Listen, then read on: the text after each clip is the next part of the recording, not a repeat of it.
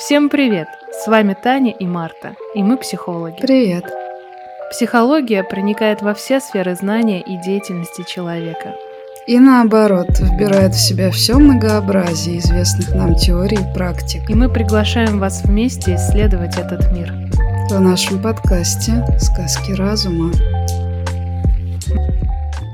А сегодня мы займем, как мне видится, не самую популярную позицию. Мы постараемся обсудить, как помочь людям, которые совершают домашнее насилие. Мы попытаемся их понять, раскрыть, почему это вообще нужно делать. И поможет нам в этом Станислав Ходский, психолог, специалист по работе с деструктивно-агрессивным и насильственным поведением. Станислав, добрый вечер. Добрый вечер. Что в нашей беседе сегодня будем подразумевать под насилием? Может ли определение насилия, его виды, о которых пойдет речь? Знаете, это очень интересный и неоднозначный вопрос, угу. потому что существует масса определений насилия в разных областях знания, а, в юриспруденции, психологии, философии, социологии, и они все отличаются. Обычно принято ссылаться на определение Всемирной организации здравоохранения, но лично мне оно кажется неудобным угу. для практики. Поэтому я бы предложил иметь в виду, что насилие подразумевает унижение угу. или атаку на достоинство другого человека. Инструменты этой атаки могут быть разными, но вот эта суть, она важна и, и наверное, она ключевая. Хотя признаюсь, что в профессиональном сообществе мы еженедельно ведем весьма жаркие дискуссии, пытаясь разграничить ну, точнее, провести такой четкий водораздел между насилием и другими видами угрожающего поведения. Угу. А вообще принято считать, что насилие осуществляют те мужчины и женщины, которые сами систематически ему подвергались. Существуют ли сейчас а, другие объяснения, а, какие бывают предпосылки к формированию такого поведения? Ну, например, бывает так, что человек вырос в благополучной семье и все равно начал, например, бить там жену или мужа. Я думаю, что нам мало анализировать контекст э, семейный или внутрисемейный, угу. потому что насилие э, это такая штука гораздо более широкая. Мы все живем в обществе.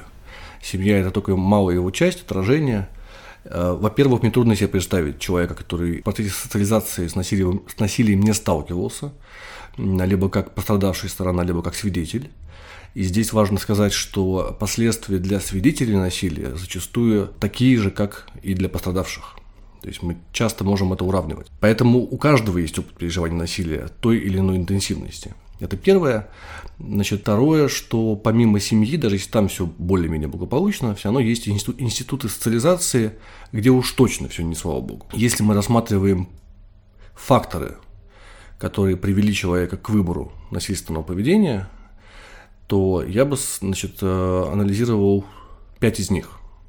Первый – это фактор культуры, в которой человек э, социализируется, взрослеет э, и вообще живет. Это, в принципе, как в этой культуре, в этом обществе относится к феномену насилия. Второе – это уровень осознанности и то, насколько человек привык брать на себя ответственность за те действия, которые он совершает. Ну вот, например, фраза «не мы такие, жизнь такая» да, демонстрирует нам того, кто скорее, пока не в определенных обстоятельствах, ответственность себя снимает. Третий это уровень текущего стресса. Это сильно влияет. Человек, который находится под давлением перманентного стресса, с большей вероятностью выберет какое-то защитное, угрожающее для, для других поведение. Угу. Это может быть насилием, может быть и не насилием, может быть и какой-то формой агрессивного поведения. Четвертый – это, ну, условно говоря, психология научения. Угу. Если человек раз за разом обучается тому, что вот, не знаю, когда упал с горки, надо постучать в лопаточки по этой горке и сказать «плохая горка»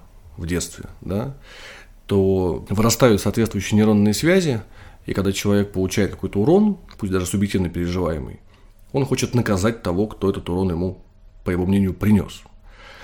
И это может закрепляться. И последний – это, э, собственно, опыт переживания насилия в свой адрес, какие-то психологические травмы с этим связанные. Опять-таки, они у всех есть в той или иной степени. И вот когда мы рассматриваем конкретное поведение конкретного человека, мы анализируем все эти пять факторов и смотрим, какой из них является в данном случае главенствующим. Причем, что интересно, что в разных, у одного и того же человека в разных ситуациях э, главенство этих факторов будет меняться. Где-то он там, слишком стрессует, и поэтому да, ему проще выбрать такой способ поведения. Где-то э, у него взыгрывают его старые травматичные переживания, там, а где-то он попадает в культурное поле, где по-другому просто нельзя. А вот если поговорить немножко про другую сторону, есть ли так называемая психология жертвы? Потому что сегодня принято говорить о виктимблейминге, но есть, например, представление о том, что люди с пограничным расстройством личности часто вступают в отношения с людьми с нарциссическими чертами, и это имеет свои последствия. Есть ли какие-то черты, которые провоцируют насилие или толкают людей в насильственные отношения, или это миф? Вероятно, сегодня каждый свой ответ я буду начинать с фразы, что это очень неоднозначно и ага. сложно. Давайте вместе пытаться разбираться. Значит, насилие невозможно спровоцировать, угу. потому что за действие отвечает тот, кто его совершает. Тем не менее, провокации могут иметь значение. Угу.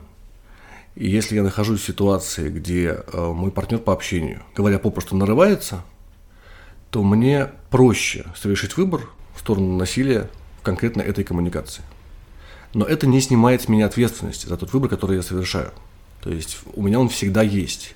Теоретически. При этом, смотря на реальную жизнь, мы понимаем, что субъективно я могу ощущать, что выбора у меня нет. Вот в этой ситуации я по-другому поступить не могу, иначе это буду не я. Например, когда возьмем такой условно экстремальный случай, да, когда э, в разговоре там, не знаю, вот я мужчина, и женщина в разговоре, услышав какую-то мою фразу, которую она сочла оскорбительной, плюет мне в лицо. Что, что говорит мне культурный код того места, где я вырос, что я должен сделать? Вероятно, дать пощечину. Потому что за плевок в лицо вообще-то дают пощечину. Вот меня так воспитывали. И а, мне может быть очень трудно заметить момент, когда я выбираю действовать в соответствии с этим культурным кодом. И я буду переживать, что у меня не было выбора. Ну, переживать, в смысле, я буду чувствовать, что у меня не было выбора. Я просто автоматически ответил. На деле, конечно, это не так. То есть, если бы я пришел бы к специалисту по типу себя самого, да, и услышал бы ряд вопросов проясняющих, то со временем мы бы э, увидели бы, что на самом деле я совершал выбор в этот момент. Просто эта точка очень быстро, я ее очень быстро проскочил и не заметил. Поэтому, резюмируя, за действие отвечает тот, кто его совершает вне зависимости от провокации. Но провокации имеют значение, потому что они усложняют выбор в сторону ненасилия. Я предлагаю тогда поговорить о, о психотерапевтических траекториях. Вы уже вот немного сказали о специалисте вроде, вроде вас, да. Mm-hmm. А вот я слышала о такой программе консультирования Нокса. Можете рассказать, что это, на чем концентрируются специалисты в такой работе, и главное, что вообще считается успешным завершением этого консультирования, то есть к чему клиент в идеале должен прийти? Mm-hmm. Да, значит, Нокса, э, э, полное название Нокса модель консультирования. Это именно модель, а не подход и не метод психотерапии. Это важно mm-hmm. учитывать. Это означает, что эта модель может быть наполнена инструментарием различных психотерапевтических школ. И это хорошо, потому что mm-hmm. специалисты разных направлений могут ее использовать. Она представляет из себя пять шагов или пять последовательных фокусов внимания, mm-hmm. которые э, специалисты и клиент вместе проходят. Первый – это фокус на насилии, буква «Н». И задача этого этапа – помочь клиенту устранить невидимость насилия, которое он совершает. Ну, если он его совершает. Бывает так, что мы э, э, на этом этапе обнаруживаем, что насилия никакого не было, что это было что-то другое. Ага. В общем, устра- устранить невидимость того или иного действия. Да? На втором этапе фокус на ответственности. Угу. Задача помочь клиенту преодолеть такую экстернализацию. То есть, если говорить простым языком, помочь ему признать, что то действие, которое он совершил, является результатом его выбора. Угу. И здесь мы профилактируем в том числе чувство беспомощности, которое часто испытывают люди, применяющие насилие. Говорит, я не, не мог никак по-другому поступить, я не выбирал. На деле это не так. Третий этап – фокус на контексте. И здесь задача помочь клиенту выстроить, ну, увидеть и выстроить взаимосвязи между контекстом всей его жизни, как в прошлом, так и в настоящем, и теми насильственными действиями, которые он совершает прямо сейчас, которые мы обсуждаем. Потому что э, чаще всего человеку не очевидно, что э, какая-то история из детства может иметь отношение да, к, тому, как он сейчас себя проявляет в контакте с партнером или с кем-либо еще. Или история на работе, которая произошла сегодня утром, имеет отношение к тому, что он сделал сегодня вечером. Ну, или еще что-то. Да? И вот этот этап, он, наверное, один из самых протяженных в этой работе. Он в большей степени похож на классическую психотерапию, потому что мы занимаемся исследованием человека во всей его полноте. Но имея в виду эту задачу соединить разрозненные события а, его жизни и то насильственное поведение, которое мы с ним обсуждаем и которое силимся преодолеть. Угу. Четвертый этап – это фокус на последствиях. То есть мы говорим о том, что вообще следует за твоими насильственными действиями. Как это отражается на тех, по отношению к кому ты это применяешь, на тебе самом. Что будет через там, год, 5-10, если ты продолжишь. И здесь наша задача помочь человеку преодолеть вот преуменьшение или отрицание последствий от mm-hmm. насилия. Если говорить про, например, родителей, которые знаю, бьют детей, то часто можно слышать, ну вот ничего страшного, меня били, там, я вырос нормальным ну, человеком. Да, ну, да. Да? И, в общем, к этому много вопросов.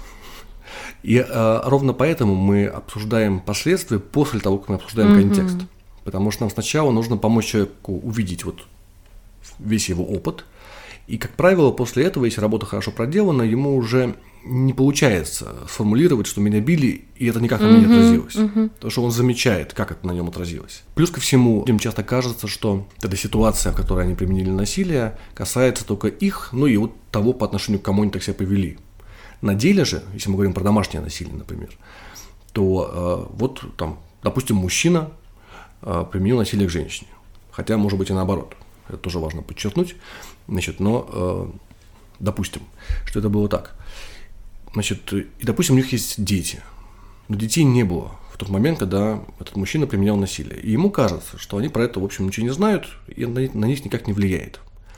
Мы, как специалисты, понимаем, что э, даже если дети не слышали и не видели, то они столкнулись с мамой, которая пережила насилие в свой адрес, и значит, в ней что-то изменилось. И значит, в качестве их контакта что-то изменилось. И, вероятно, это повысит их тревогу, потому что они будут ощущать, что что-то не то. Если с ними еще и не поговорят об этом, да, то эта тревога будет разрастаться, она будет непонятная. А, есть соседи, которые могли, например, слышать какие-то крики. И вот они сидели у себя э, за стенкой и думали, а что делать-то вообще? В полицию звонить, бежать в квартиру. То есть что-то у них происходило. И это следствие того насилия, которое применил этот конкретный человек в своей квартире. Возможно, они даже поссорились, потому что мужчина за стенкой говорил, не лезь, это их дела, а женщина за стенкой говорила, как же, подожди, там же что-то происходит, иди проверь. И, может быть, даже они поссорились на этом, на, на, на этой почве, и, может быть, там тоже случилось какое-то насилие, то есть кто-то из них что-то применил, мы не знаем. Есть э, специалист, который работает с этим кейсом, и с ним тоже что-то происходит вследствие того насилия, которое он обсуждает со своим клиентом. То есть круги по воде на самом деле очень широкие. А, но человеку часто, в общем, об этом не вдомек, потому что он не привык мыслить таким образом. И мы помогаем ему а, осознать широту последствий. И вот на последнем этапе а, мы переходим к фокусу на альтернативе. Да, вот НОКСа – насилие, ответственность, контекст, последствия, следствие, альтернатива. И здесь а, наша задача в том, чтобы помочь человеку устранить недостаток действенных альтернатив насилию. Насилие – это действие – Соответственно, оно должно быть действием и заменено. Нельзя просто отказаться от насилия. Его нужно заменить чем-то принципиально другим, чем является ненасилие. В данном случае это термин, да, и пишется в одно слово. Вот. Это тоже весьма продолжительный этап работы, потому что есть какие-то ну, такие поведенческие решения.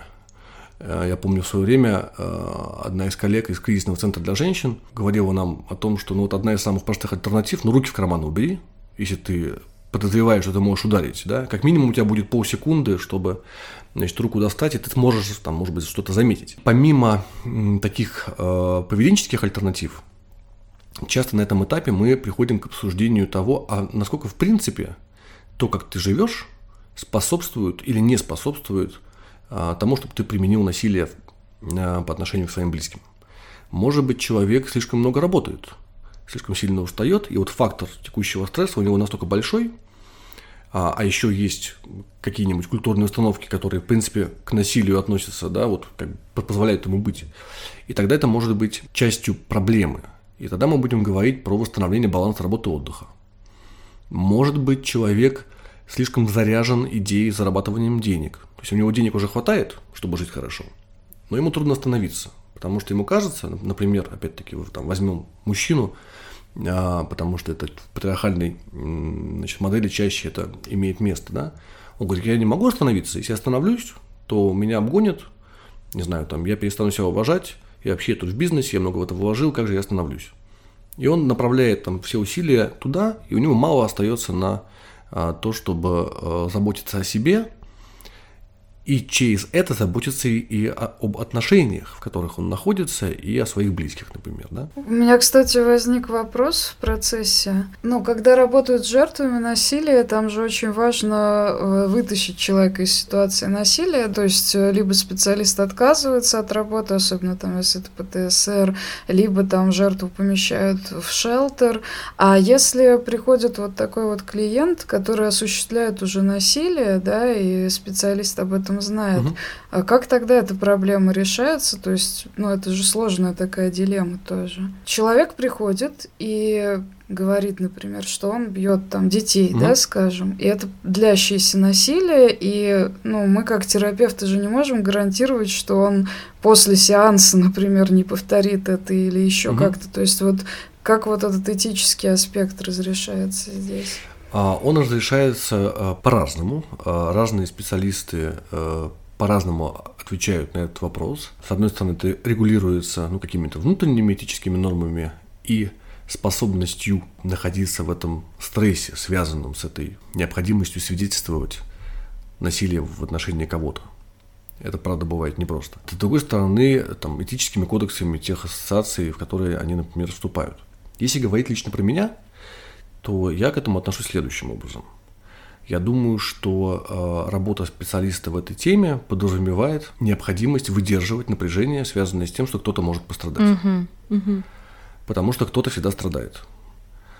И если я э, пытаюсь сделать так, чтобы страдания не было, исключить его, то я, во-первых, очень быстро выгорю, во-вторых, я э, встану в морализаторскую позицию, скорее всего, и это значительно снизит качество моей помощи. Поэтому я знаю, что каждый раз, встречаясь там, с новым клиентом или значит, с каким-то клиентом, а, я понимаю, что да, скорее всего, будут срывы. Как и, вот, не знаю, по аналогии с работой с людьми, у которых есть зависимость, да. Более того, я знаю, что обсуждение срывов очень сильно продвигает эту работу. То есть, когда я э, э, работаю с клиентом и долгое время он не рассказывает о том, что он совершил очередной насильственный какой-то э, выпад, да, какое-то действие, то скорее это работу замедляет. То есть это, конечно, хорошо для пострадавшей стороны, слава богу, она не страдает, но с точки зрения динамики работы она снижается. Если рецидивов, если рецидивы имеют место, то у нас э, там, больше материала для анализа, и мы можем быстрее продвигаться. Поэтому здесь вот, понимаете, как точки зрения безопасности лучше бы, чтобы их не было. С точки зрения продуктивности иногда хорошо бы, чтобы они были, но э, не высокой интенсивности. Да? То есть, если мы говорим про то, что пришел клиент, например, с проблемой физического насилия, то э, здорово, когда это физическое насилие он перестает применять в кратчайшие сроки, и обычно так и бывает, если мы не говорим про какие-то особенно тяжелые случаи. Но остается насилие психологическое – или экономическое. На преодоление тенденции к применению такого рода насилия уходит гораздо больше времени, соответственно, мы сталкиваемся с большим количеством рецидивов, и э, это помогает нам лучше понять человека, и, ему помогает лучше себя узнать. Хотя при этом стоит отметить, что если говорить про пострадавших, то существует миф о том, что психологическое насилие менее вредно или как-то менее травматично. Это не так. На самом, на самом деле оно может быть не менее опасным. Вот. Э, и я здесь, наверное, поделюсь со слушателями э, тем, что прямо сейчас испытываю, когда про это говорю. Я сам себя слушаю и, в общем, понимаю, что это может звучать как так цинично. Ну, жестковато, что да. Вот, ну, срывы это, срывы это хорошо, да, для работы. Мне трудно найти такую формулировку, которая исключила бы этот цинизм. Внутри себя я его не чувствую. Я, говоря это, сам внутренне содрогаюсь, потому что думаю про тех пострадавших, которые вот, э, которые есть. И, конечно, я хотел бы, чтобы они были в безопасности. Но такая работа, что называется, да. Э, срывы неизбежны, мы их обсуждаем с клиентом. Я не занимаю обвинительной морализаторской позиции. Я смотрю на насилие как на феномен. Я смотрю на насилие как на выбор. Помогаю клиенту осознать, что этот выбор сделал именно он. И я критически отношусь к этому выбору, при этом с принятием отношусь к личности человека, который сидит передо мной. Ну да, да, показывает как бы, да, что стратегии работы, они разные получаются, да, с жертвами и абсолютно разные совершенно. У меня такой маленький уточняющий вопрос, потому что я ну, как-то так больше была ориентирована на работу с жертвами, больше об этом читала, это вообще, этого вообще больше, да. И там часто звучит и в литературе, и от психологов такой тезис, что от абьюзера надо уходить. Абьюзера я использую, да, это слово намеренно. А, надо уходить, от насильника надо уходить, и вот только так он может понять, что он совершает что-то ужасное, и только так он может исправиться. А вот сейчас, да, как бы я из разговора понимаю, что это не совсем так однозначно и просто получается, да, что ты просто ушел, и человек все понял и осознал, что он был неправ, он тебя потерял, да, и поэтому все так легко сложилось. Нет, это, конечно, не угу. так. Значит, э, во-первых, я здесь хочу отреагировать на две вещи. Не в плане критики, uh-huh, uh-huh. а в плане того, чтобы поделиться своим мировоззрением профессиональным. А, я предпочитаю использовать слово пострадавший или пострадавшая, или, или там, переживший насилие, потому что думаю, что слово жертва отнимает uh-huh. силу. И это э, контрпродуктивно по отношению к задаче Ну да, ярлык такой, да? Угу. Ну и да, и, и, и вообще в обществе как-то жертвой быть, там, жертва терпила, uh-huh, вот, uh-huh, это, такие uh-huh. слова, в общем, не самые симпатичные, да. А тем более, что это и неправда, потому что человек, который подвергается насилию, он правда выживает в этом. Он сопротивляется насилию всегда. А это сопротивление может быть меньше там, заметно или больше заметно, но оно точно всегда есть. И это делает ему честь. А, поэтому мне больше нравится говорить про пострадавших, про вот опыт – это первое. Второе, что касается уходить. Значит, есть статистика там, женских кризисных центров, говорящая о том, что если мы рассматриваем случаи физического, системного насилия, э, жестокого насилия, то самый опасный момент для пострадавшей стороны – это момент, когда она уходит. Потому что в этот момент автор насилия чувствует максимальную угрозу своей власти, и э, он может убить. И такие случаи имеют место – к, огром, к огромному сожалению. Поэтому, прежде чем куда-то уходить, нужно произвести э, очень внимательный, скрупулезный анализ рисков. Иногда нужно не уходить, а убегать, причем э, скрытно. И только потом, добравшись до безопасного места, э, значит, при необходимости, ну, потому что жизнь есть жизнь, бывает нужно какие-то вопросы решать с автором насилия, да, не знаю, там, по квартире, по детям, по деньгам, почему-то еще, делать это удаленно из безопасного места, скрывая свое местоположение. Да, если мы говорим про серьезные такие вот Серьезно тоже неправильное слово, потому что любое насилие серьезно на самом деле. Не бывает маленького насилия. Да, но вот, в общем, какие-то такие совсем уж опасные, когда мы говорим про угрозу жизни и здоровью здесь сейчас. Вот. А, так что уходить нужно предварительно осуществив внимательный анализ рисков. И в этом как раз могут помочь представители женских кризисных центров, им можно позвонить, и они расскажут, они помогут составить эту карту рисков и так далее. И еще важный момент. Люди, которые страдают от насилия, э, часто недооценивают риски. Поэтому доверять собственной оценке этих рисков я бы не стал. Вот важен второй, другой человек, профессиональный, который умеет это анализировать. И только обеспечив свою безопасность, можно действовать. Значит, по поводу того, как это влияет на человека, совершающего насилие. С одной стороны, это может его проблематизировать. То есть, я э, теряю что-то, что мне очень важно. Например, любимого человека, потому что я могу его бить, но при этом думать, что я люблю. И чувствовать это так. И вот я теряю этого любимого человека. И мне говорят, слушай, вот сходи вот, не знаю, э, в центр где работают с авторами насилия, там тебе помогут, и такой человек приходит. И приходит он, как правило, со словами «помогите мне вернуть мою там жену, девушку, мужа, партнера». И там уже задача специалистов в центре переформулировать этот запрос, да, потому что э, ни я лично, ни мои коллеги, э, например, Центр Альтернатива вот в Петербурге, который э, профильно этим занимается, не работают на восстановление отношений. Наша задача работать на остановку насилия. Мы работаем только с этим. после того, как насилие остановлено, можно говорить уже э, значит, про восстановление отношений, но это следующий этап. Что еще? Вот человек может таким образом запроблематизироваться. А может э, почувствовать, что он потерял кого-то, над кем ему было очень важно удерживать свою власть. То есть он, он теряет возможность для самоутверждения. И это тоже может быть мотивом. Там уже зависит от э, разных факторов, да, он может либо плюнуть и пойти найти себе другого человека, над кем он свою власть установит, а может э, вот добиваться возвращения этих отношений, этого человека. И даже имея такую мотивацию, он тоже может пойти к специалисту и э, там либо попытаться манипулировать специалистом, чтобы тот помог ему, да, вот доктор, позвоните, значит, моей жене, объясните, как надо со мной общаться, значит, и все будет хорошо, да, это реальные слова реальных людей из практики, да, а, или он может, э, э, значит, заинтересоваться, там, на первой встрече, да, что, а, а может быть, я могу что-то иначе делать, может, я могу как-то по-другому а, себя проявлять или там жить с этим человеком, такое тоже нередко случается. Вообще задача специалиста на этом этапе, а, она во многом такая мотивационная. Человек пришел с каким-то, с каким-то запросом, почему-то это насилие – это проблема. А почему это проблема, мы не знаем.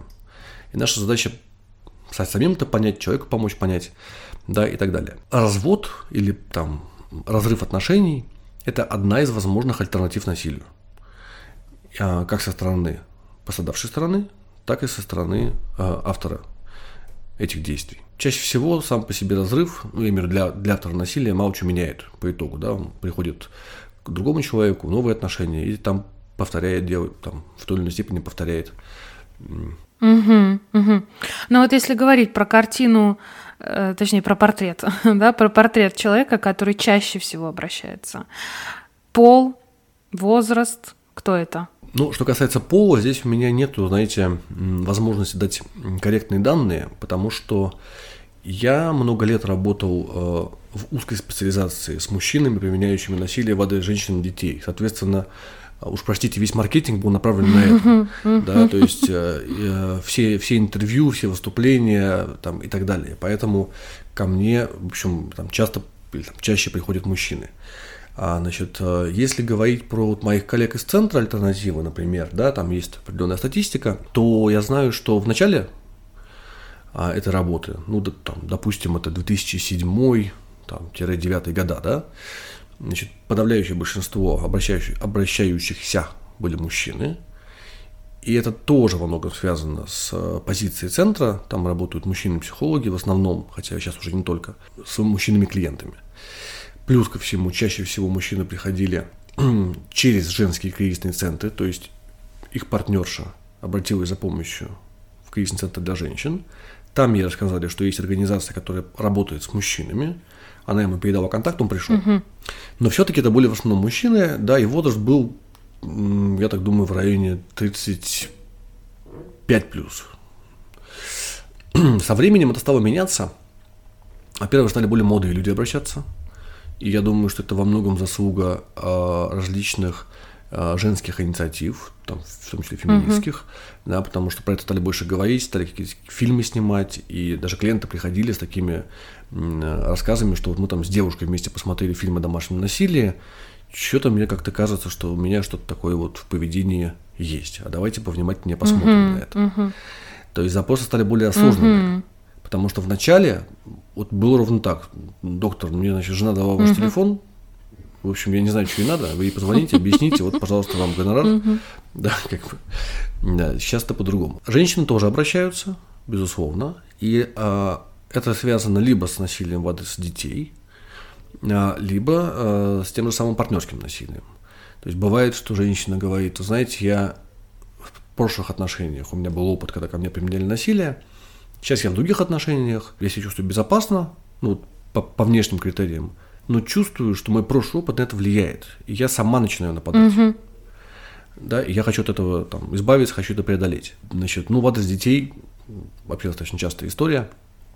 Ну, потому что вообще быть трудно родителям, да, и э, в нашей культуре все-таки насильственные методы воспитания, к сожалению, они распространены. А мне кажется, Станислав даже уже начинал об этом говорить э, когда только стартовал подкаст, и вот в силу того, что поляризована действительно тема абьюза, абьюзивных отношений, случалось ли так, что человек приходил, считая себя абьюзером, приходил, например, на прием к вам, и оказывалось, что это не так, и что вообще за этим тогда стояло? То есть это какая-то гиперрефлексивность его, или это, или оказывалось, например, что он в абьюзе, или она, как это вообще э, происходит? А, бывает по-разному. Значит, иногда бывает так, что человек, да, приходит, говорит, я абьюзер. Вот прямо начинает с этих слов. Я спрашиваю, а, окей, почему вы так думаете? Расскажите. И он говорит, ну вот мне там жена говорит. Или, или муж говорит. Я говорю, окей, а что вы делаете? Дальше мы начинаем разбирать, и выясняется, что а, то, что другие называют абьюзом, является Э, весьма ассертивным отстаиванием собственных границ. Угу. То есть человек находится в отношениях, где ему не разрешается отстаивать свои границы ассертивным, то есть ненасильственным образом. И если он делает, то его называют абьюзером и отправляют на терапию. Так бывает. Бывает, что человек а, действительно то, что вы назвали там э, гипердефлексирует, по какой-то причине ему очень важно, жизненно важно – быть безопасным для других. И он очень внимателен к своим проявлениям, может быть, даже где-то зациклен на них, потому что он не задает вопросы тем людям, с кем он общается, а как тебе со мной, а он фантазирует за них в те моменты, когда опять-таки силится там, как-то отстоять себя, да, найти свое место в жизни, ему кажется, что он тем самым наступает им на конечности, и это плохо. И он хочет э, тотально искоренить значит, э, из своей жизни ситуации, в которых он может кому-то доставить неудовольствие. И тогда мы говорим о том, что доставление неудовольствия не равно насилию. И что помимо насилия а, есть еще такие понятия, как конфликт. Конфликт – это история неизбежная. И плохо, когда этих конфликтов нет в отношениях. Скорее говорит о том, что с ними что-то не так. И да, и, и значит, выясняем, что, что насилия там никакого нету. Но чаще всего мы находим что-то. Да, если хорошо поскрести, потому, потому, что, потому что важно разделять, а, знаете, вот это системное насилие и отдельные насильственные проявления в коммуникации. Если вспомнить, например, маршала Розенберга, да, того, кто разработал ненасильственное общение, то он что говорит? Он говорит, что есть жизнеутверждающее, э, жизнеутверждающее общение, есть жизнеотчуждающее общение. Вот жизнеотчуждающее общение – это то общение, которое разрывает пространство диалога между людьми. И по большому счету это и есть насильственная коммуникация.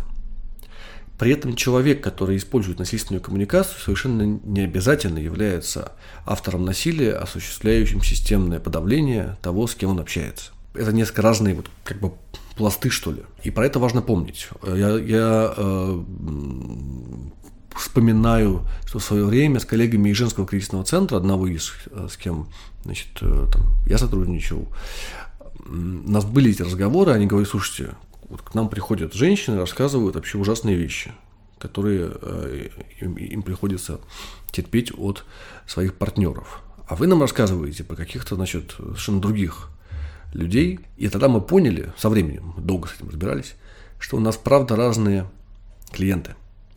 То есть те люди, которые применяют э, жестокое системное насилие, которые избивают, которые, там, не знаю, лишают денег, выгоняют из дома, выставляют на мороз и так далее, они до специалистов по работе с авторами насилия чаще всего не доходят. У них не хватает мотивации на это. В том числе потому, что нет законодательства соответствующего, то есть нет, сан- нет санкций, да. А вот те, кто доходят, это те, кто сомневаются.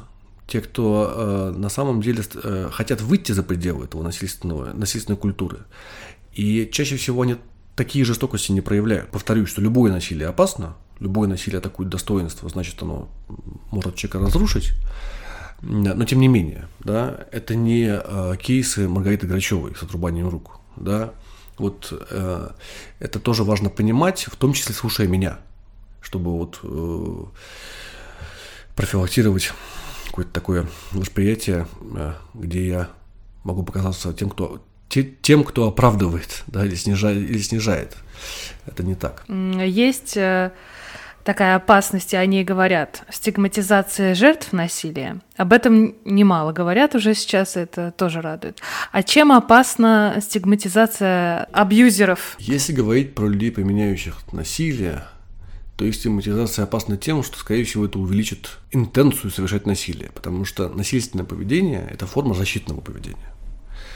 А, и если а, я такую форму выбираю, то это означает, что я не знаю другого способа защищаться. Если я буду сталкиваться с а, массовым осуждением и с себя как личности, не своих действий, а себя как личности, и стигматизацией, то, вероятно, я захочу защищаться еще больше. И как я буду это делать? Я буду делать, используя насилие, потому что других способов я не знаю. Ровно поэтому стигматизация опасна. Она рождает чувство несправедливости, в людях, а несправедливость – это один из главных драйверов для насилия. Подавляющее большинство людей, которых я встречал, с кем я разговаривал про насилие, когда я их спрашивал, почему, они говорили, ну как? Ну, потому что это несправедливо, я должен был справедливость восстановить. И я делал это вот так. Поэтому стигматизация вредна. Я разговаривал с людьми, которые задавали мне вопрос. Говорят, слушайте, я признаю, я поступал насильственно по отношению к своим близким – но я уже вот год этого не делаю. Они все еще называют меня mm-hmm. Сколько должно пройти времени, чтобы они перестали? Чтобы я перестал им быть, да. Да. И ведь это, и ведь это вполне себе законный вопрос. Угу. А, Очень на зависимости тоже, кстати, похоже, да. Когда я перестаю быть зависимым. Да, угу. да. Да, да. И поэтому вместо стигматизации, мне кажется, важным заниматься обличением насилия. И мы с коллегами выделяем две стратегии. Да, стратегия обличения и стратегия вовлечения. Вот стратегия обличения предполагает, что мы говорим о том, что насилие это опасно, что насилие это действие, что за действие отвечает тот, кто его совершает, но при этом человек не равен тем действиям, которые он совершает. Человек сложнее и больше. И даже те люди, которые выбирают для себя насилие в определенных обстоятельствах, в каких-то других его не выбирают. И человек, который выбирает насилие Э, там или здесь, совершенно это не означает, что это плохой человек. Это означает, что он вот э, по какой-то причине делает то, что делает.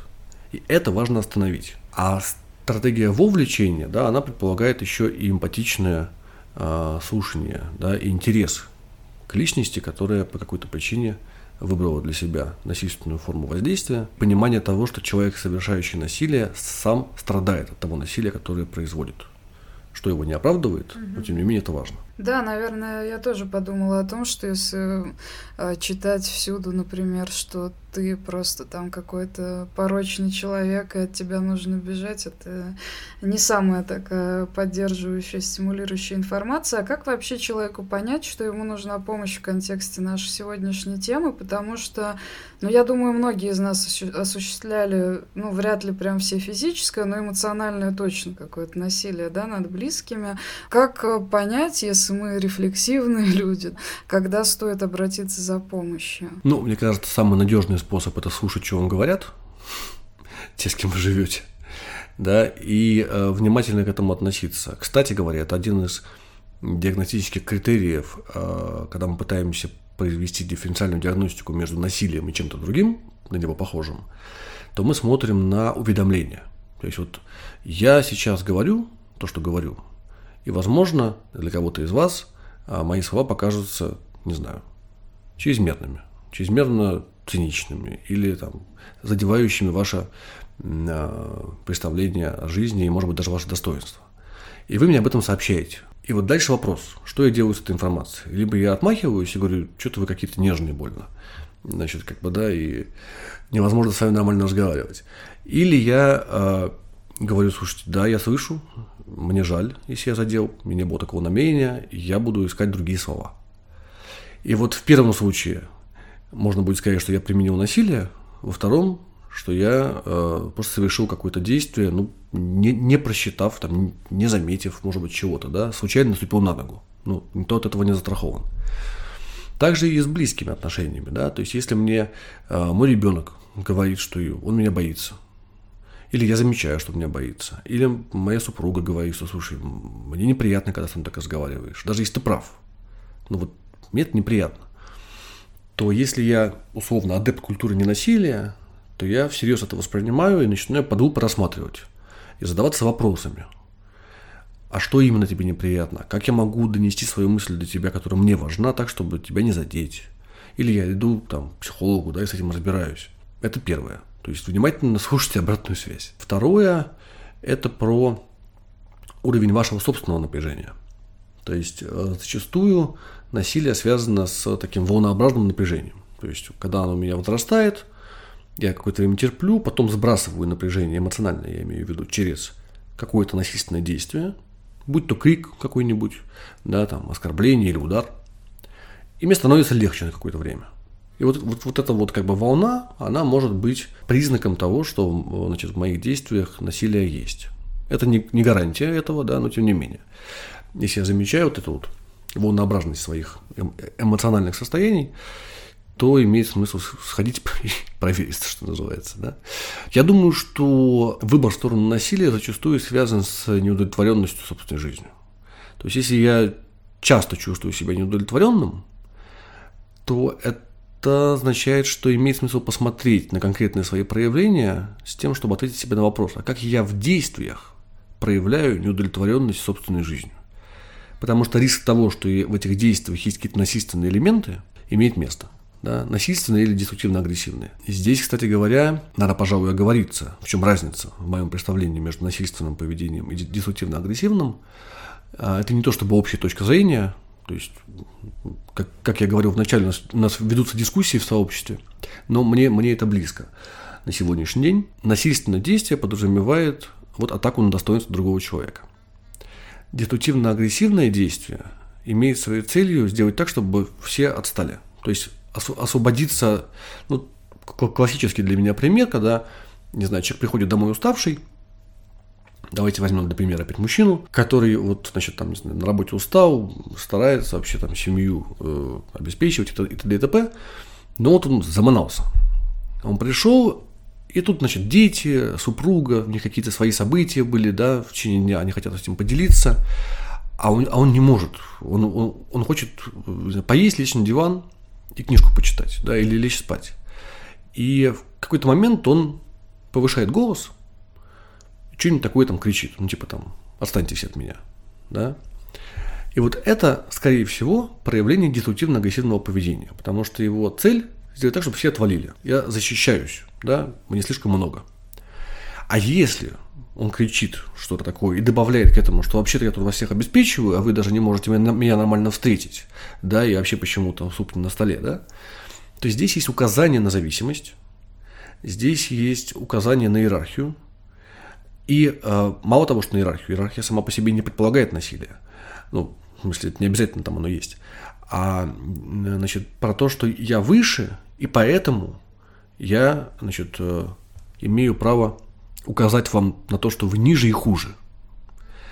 И тогда это становится, с большей вероятностью становится насилием. Вот эта грань, она очень важна. У меня есть такой вопрос из категории «просуждать».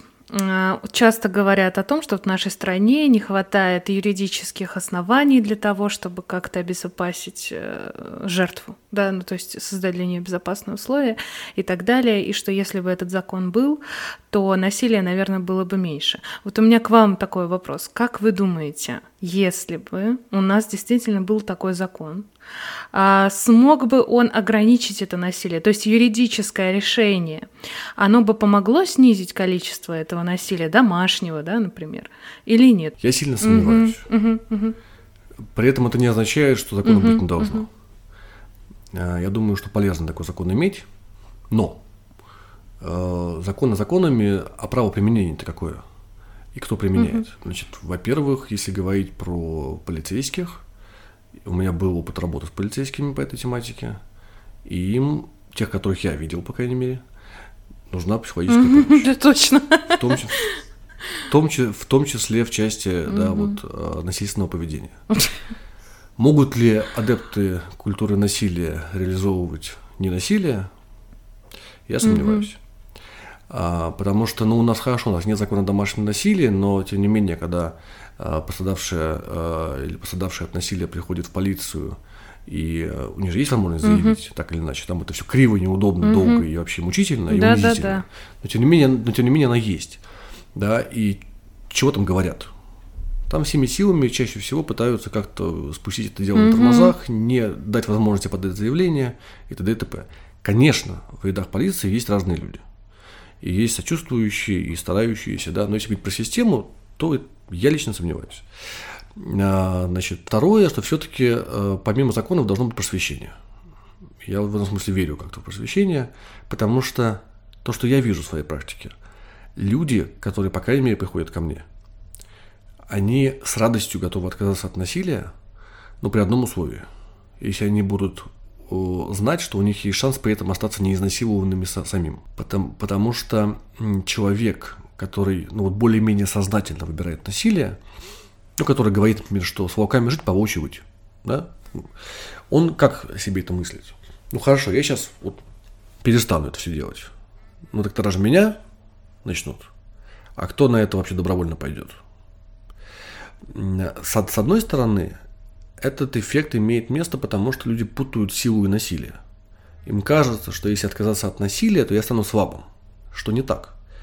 Потому что культура ненасилия предполагает возможность применения силы. Поэтому, когда я там, думаю о том, чем я занимаюсь, то я это формулирую для себя так, что я помогаю людям отказываться от насилия, становясь сильными и способными э, эффективно реализовывать свои там, чаяния и задачи. Например, да, по там, не знаю, обеспечению э, своей семьи или там, по развитию отношений с своими близкими, с детьми, там, женами, с мужьями и так далее.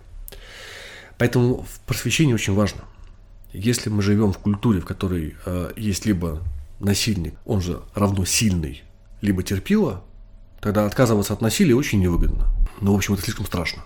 А если мы понимаем, что на самом деле нет, я могу отказаться от насилия, развить себе навыки ассертивности, а, научиться отстаивать себя, не причиняя страдания другим, не причиняя унижения другим. Страдания, быть может, причиняя, а вот унижение не причиняя. То тогда все меняется. И тогда я могу чувствовать, э, наоборот, воодушевление такой, как бы, от такой задачки. Потому что это позволит мне чувствовать себя лучше, устойчивее, безопаснее, и при этом э, сохранять диалог с теми, кто мне дорог, не оставаться одному. Окей, тогда я завершу беседу таким вопросом про самопомощь. Существует ли вообще какая-то литература для тех, кто отмечает у себя склонность к насилию? Ну, есть ли что-то прямо адресованное или то, что вы вот в практике рекомендуете почитать? Вы знаете, я не встречал. Признаюсь вам, что я сейчас работаю над такой uh-huh, книгой. Uh-huh. Вот, дай, дай бог, что-то толковое получится. Вот, Мы это надеемся, да. Будем ждать. Вот, но я не видел. Станислав, большое вам спасибо. Мне кажется, такой очень у нас получился насыщенный, наполненный разговор, и лично я для себя в нем нашла много интересного, что вообще в поле, вот в моем информационном поле совсем не находилось. Спасибо вам за этот разговор. Спасибо и вам. Да, присоединяюсь. У меня тоже было немало переживаний таких эвристических, да, поэтому Ухожу с пищей для размышления. Спасибо, что согласились поучаствовать. Я думаю, это важный выпуск. Спасибо большое. Важный разговор. Всего доброго. thank you